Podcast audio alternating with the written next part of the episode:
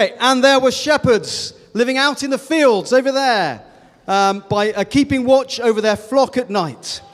An angel of the Lord appeared to them, and the glory of the Lord shone around them. But the angel said to them, Can you say, Do not be afraid?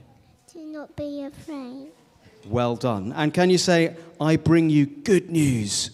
I bring you good news. That will be, for, that will, hang on, that will cause great joy for all the people. Can you remember that one?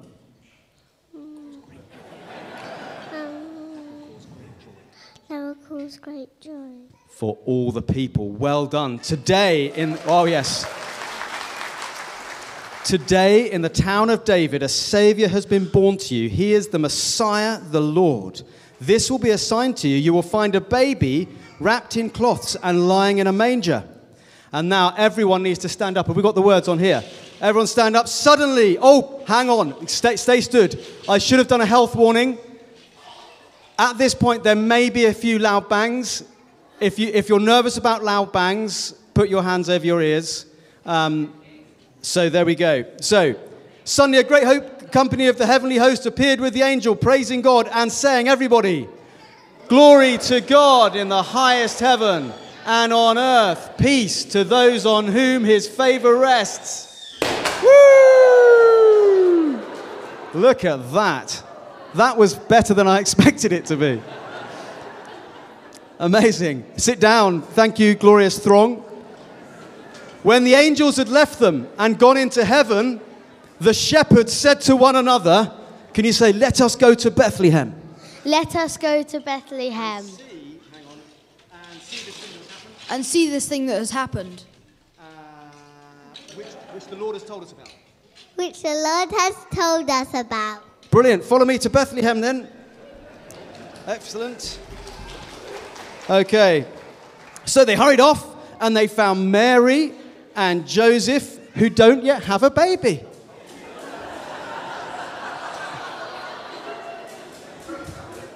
Mary. Mary. Can you hold the baby Jesus? Now it looks right. So they hurried off and found Mary and Joseph and the baby, who was actually being cuddled by his mummy. And when they had seen him, they spread the word concerning what had been told them about this child. And all who heard it were amazed at what the shepherds said to them. But Mary treasured up all these things and pondered them in her heart. Can you look like you're thinking really carefully, Mary? The shepherds returned, glorifying and praising God. Can you praise God like this? Woo! Um, for all the things they had heard and seen, which were just as they had been told. This is the word of the Lord. Thanks be to God. Let's give a round of applause. Thank you, everybody. You can have a seat now, and Sean's going to come and explain that to us. Uh, before I begin, can I just take a moment to pray? Father, I ask with what I'm about to share uh, that you would help it to connect with hearts of people that are here. I pray that you would use it in our hearts to help us draw near to you this Christmas. And I pray this in Jesus' name. Amen. Brilliant. Before I begin, sorry, I just caught, I had a cough drop in my mouth and I was trying to get it down. Okay. Um, before I begin, can I just share something with you that I think is fantastic to share on Christmas Day? Um, earlier this month, uh, we had a gift day um, to raise, and we were seeking to raise 240,000 pounds to purchase a community center next to St. Andrews that will be used in some really great ways to serve some of the neediest in our community. Um, I'm happy to report that we have already raised the 240,000 pounds. Well done, church. Um, um, of course, if you've pledged and you haven't yet given that money in, please, please do. Um, um, we'll, be, we'll be actually closing um, that purchase on January 3rd. We'll be putting it into use starting on January 9th as a warm space for some of the neediest people on Fox Hill, which is fantastic. So, um, just so you're aware of what's happening there. Praise God. Okay. What I want to do with you guys this morning, just briefly, um, is I essentially want to think about just one word. Like, we're familiar with the Christmas story, And the phrase I'm thinking of is that I bring you good news that will cause great joy for all the people. But I want to really focus on one word, and that word this morning is joy. And our, our understanding of joy is more shallow than what we find in the Bible, okay? And even if you were to look, for example, in the Cambridge Dictionary, you would find it defined as great happiness or a person or thing that causes happiness. But this, I don't think, reflects the depth of what joy is meant to mean. And so let me give you a few examples from the Bible, okay? Check this out. Uh, James 1, verse 2 says it this way Consider it pure joy, my brothers and sisters, whenever you face trials of many kinds. Like, consider it great happiness? That doesn't really work, does it? Doesn't reflect what's really happening there. Consider it pure joy when you face trials. Hebrews 12, 2, talking about Jesus, said, For the joy set before him, he endured the cross, scorning its shame, and sat down at the right hand of the throne of God. Like, for the great happiness set before him, like, joy is more profound than that, it runs deeper. Paul wrote the book of Philippians with loads about joy from a prison cell. And so we see that we can have joy in the midst of suffering. We also see that joy can be long term or it can take in the big picture. It's been said that, um, that happiness is like an inch deep and a mile wide, but joy is a mile deep and a mile wide. I think that's a helpful description. Joy runs much deeper. And so you can have joy, perhaps from doing the right thing, but not happiness with it. See, so it can be kind of complex, actually. And so let me give you, just to kind of tease this out a little bit more, um, let me show you something that maybe, that probably loads of you have already seen, but this video clip, I think, is a great example of joy you wouldn't, wouldn't necessarily use the word happiness. It's more profound and it runs much deeper. Um, this is the, uh, the John Lewis Christmas advert that's just come out. Okay, so the other day when we were preparing for this service, um, Tim, Katie, and I watched this in my study, and the um, Tim and I were like misting up, right? Okay, Katie was Katie was kind of like, "You guys wimps? What's wrong with you?" no, no, not really. But anyways, um, the, uh, but it definitely gets to the idea that, that joy is more profound, it runs more deep. Like that's the sort of thing you see in that clip, is that actually we're getting joy. There's a depth that's there. And yet, however, sometimes joy and happiness can come really close. And even happiness that we often experience is because there's a depth that's behind it. So check, check this out. This is worth thinking about. C.S. Lewis often use the word joy, and I recently heard an, an expert on C.S. Lewis um, describe how he would define joy as this. Um, the, the people that really love their words will, will love it. Anyways, as deep seated longing embedded in each of us that searches for its proper object. Okay? Let me read that again. Deep seated longing embedded in each of us that searches for its proper object. You see, often when we experience happiness, even, really where that's coming from is from something much deeper. And joy is meant to be this source of happiness, but it's, again, much more profound. So, check this out. Let me give you a few examples to help you connect with this. Personally, I like architecture. A lot of people wouldn't, wouldn't know that. I just do, it just seems nice. and so, seeing something that's well designed might make me happy for that reason but also there could be a more profound, deeper level where deep in my heart it might resonate with the fact that there is a grand designer that has created everything.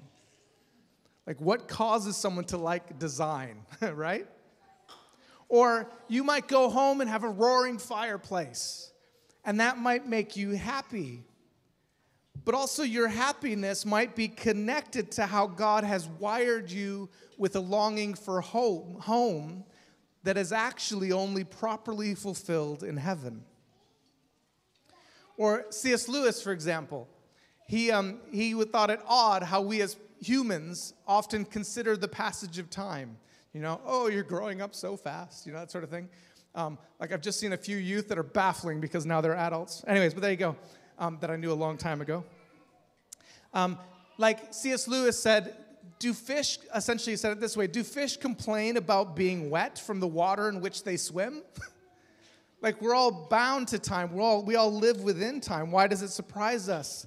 And maybe it shows us that we are made mindful of eternity because we were made for eternity. Put negatively, you might feel lonely even when surrounded by people or have a longing for home even though you have a nice home, as these things are only shadows of the reality that is, that is heaven for which we are made. And so sometimes we have these moments of happiness that essentially connect with something, connect with a longing for something that is greater, that is more substantial. Sometimes we have these moments of happiness where we're transported to another place. Perhaps when you're listening to great music or being swept along in a great novel, seeing a beautiful view or tasting food that surprises you. Or when it snows and you come and you head outside and, and you first find that it's snowing. Many things bring us happiness because they hint at something greater that our hearts are made for. We were made for more than this. And so, what we see in this is this sense, and it kind of connects with this meaning of joy, the depth of what joy is. Another way it can be said is that happiness is a feeling, but joy is a point of view. Um, again, there's a depth to it. And so check this out. In, in Luke chapter 10, there's a the thing, an extraordinary thing happens.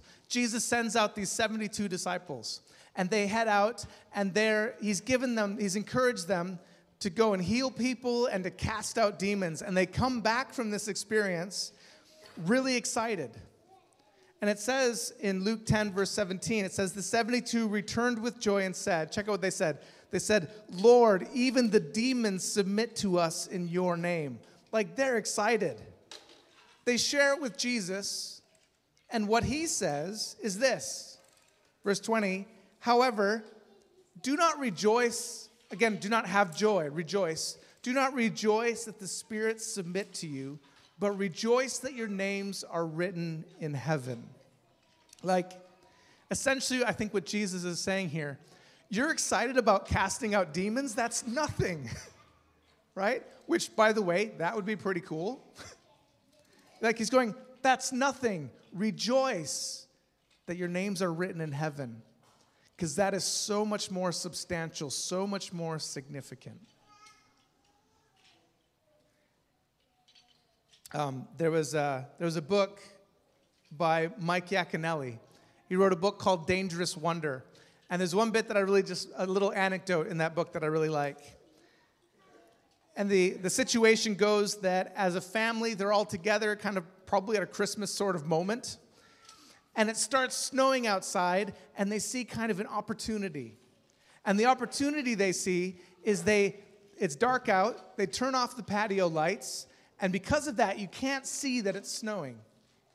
And so they take the, his two year old nephew and they bring him to the patio and they open up the sliding glass door and they kind of they take him outside and then they turn on the lights because in just a moment then and they're recording it of course right um, and in and in just a moment all of a sudden this little two-year-old boy is discovering snow and mike Yaconelli writes about it this way he says this his eyes stretched wide with astonishment he stood motionless, paralyzed. It was all too much for a two year old to take in, for anyone to take in. He twitched and jerked each time a snowflake landed on his face. Just behind his large eyes, you could see sparks flying from the cross currents of millions of electric stimuli overwhelming the circuit breakers of his previously small world. It was a moment of wonder. Should we take joy in a moment like that? Yes right? But it's nothing compared with the joy that we celebrate at Christmas. I bring you good news of great joy that will be for all the people. Going on there in Luke 2, it says, A Savior has been born. Essentially, we can be saved. Our names can be written in heaven. Good news of great joy. This is a, a, a deep source of joy that is profound and world changing. And it's a source of joy that is available for all people. Obviously, the beauty of what we celebrate at Christmas is not just a baby being born, but it's that we can come to know God, that we can know that we are forgiven through Jesus Christ. We have much to celebrate. We have a source of joy that is massive, and it is available for all people. And so, can I say this morning if you feel like that's not a source of joy for you, it can become a source of joy. You can draw near to God and find that you can be saved as well through Christ. And so let's let's pray. Father, thank you for joy. And thank you for the depth of joy that is available to us through your word. I pray that you would, um, for those that might feel like the, this great news this good news of great joy isn't theirs yet, I pray that you would help them to reach out to you, to confess their sin and believe in Jesus for salvation, and to know that they are forgiven. I pray for all of us that we would have this source of joy that keeps overflowing in our lives in different ways, that you would help us to connect with it, to be aware of it And so this Christmas, Father, we thank you that we celebrate good news of great joy that will be for all the people. We pray this in Jesus' name. Amen.